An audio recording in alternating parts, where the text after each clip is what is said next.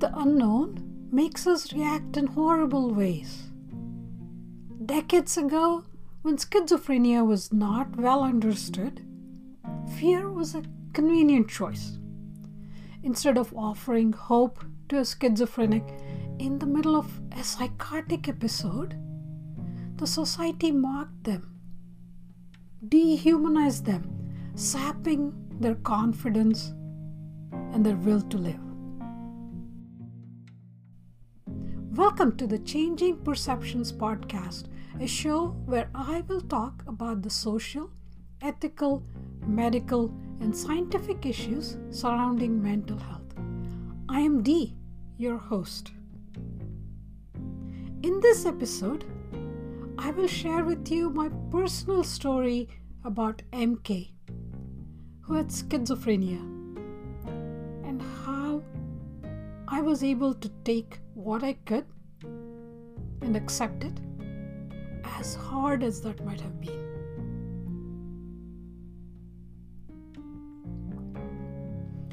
You see, I was a student, quite young and naive, and we were at a work study tour at an archaeological site.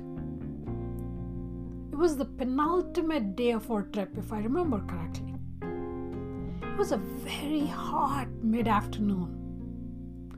I don't remember that day the sky being blue. It was hazy and red. All of a sudden, I noticed a dust cloud approaching from the left. Then I heard a faint voice Sister, sister. I turned around and saw this young boy charging right towards me. And when he came close, I recognized him as the helper we had hired for that week. This didn't look good. You have to come right away to the camp or he will die, is all I remember he having said.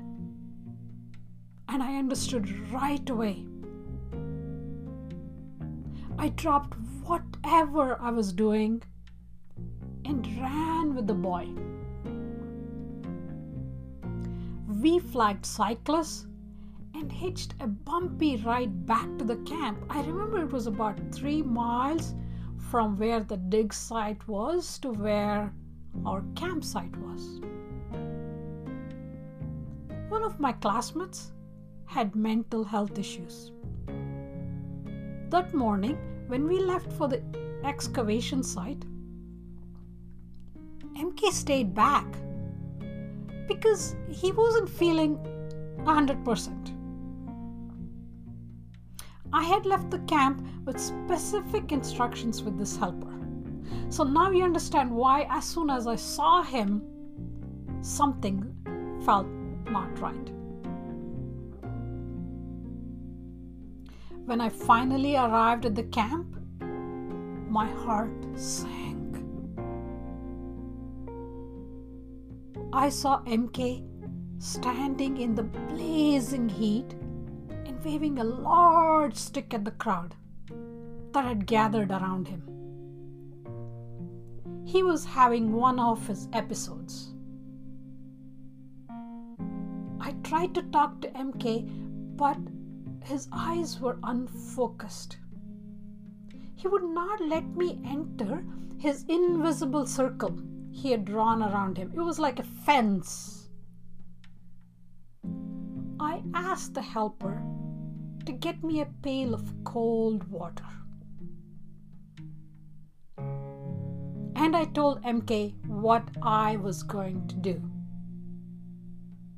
and emptied all the water on him. I immediately grabbed MK and somebody took a stick away from him.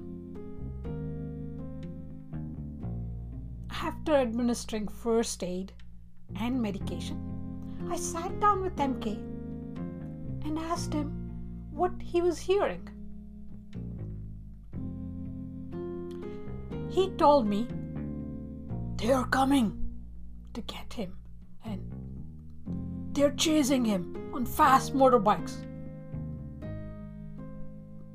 And he was protected in the invisible circle.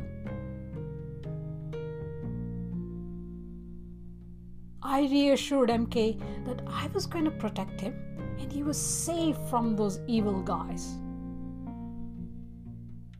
You see, MK, a handsome, loyal, smart kid, had witnessed the horrific lynching of his father when he was 11. He grew up with psychotic schizophrenia.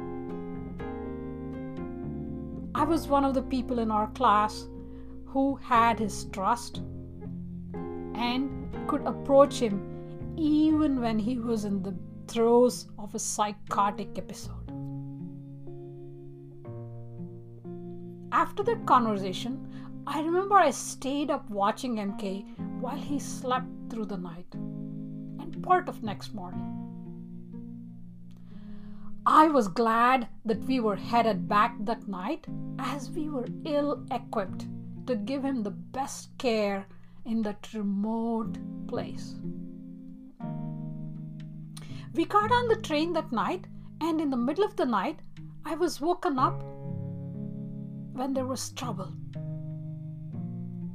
I went to check up on MK and saw something that has scarred me for life.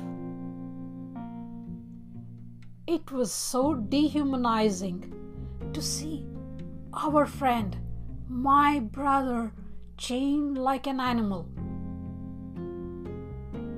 muzzled like a dog. He apparently had bit a couple of passengers who had mocked him during another episode. The cop said they had no other choice. Soon after we reached our destination, MK was committed to a psychiatric ward. He back then in late 80s for his condition which was misunderstood the last order of treatment or the last resort of treatment was electric shock therapy the last time i saw mk he was a shell of himself and looked thoroughly beaten down and did not even recognize me or his mom. MK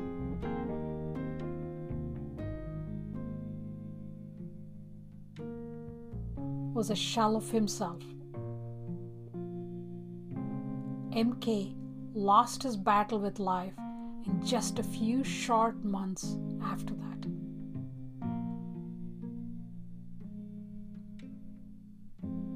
Back then, when I met MK, I did not know the term schizophrenia or psychotic, and it did not matter.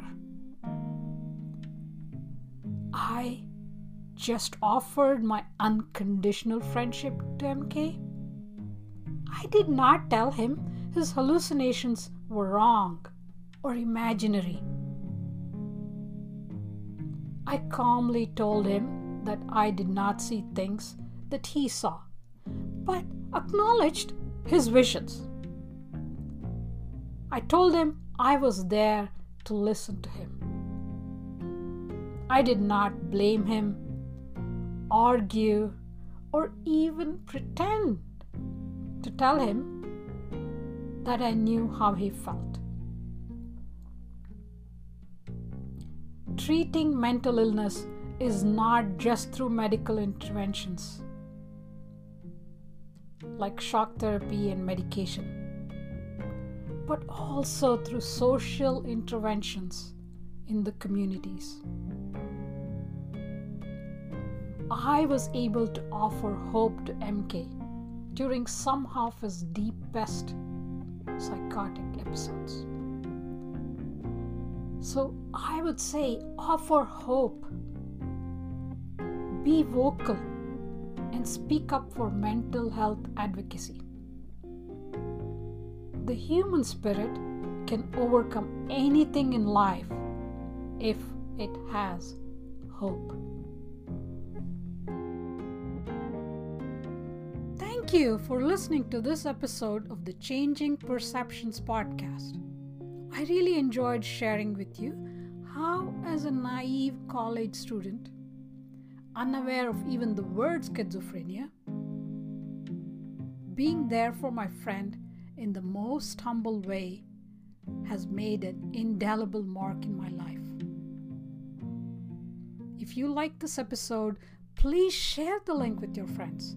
The more awareness we create and the stories we can share will make it easier for us as a society to get to know someone like MK and not treat them as just another statistic.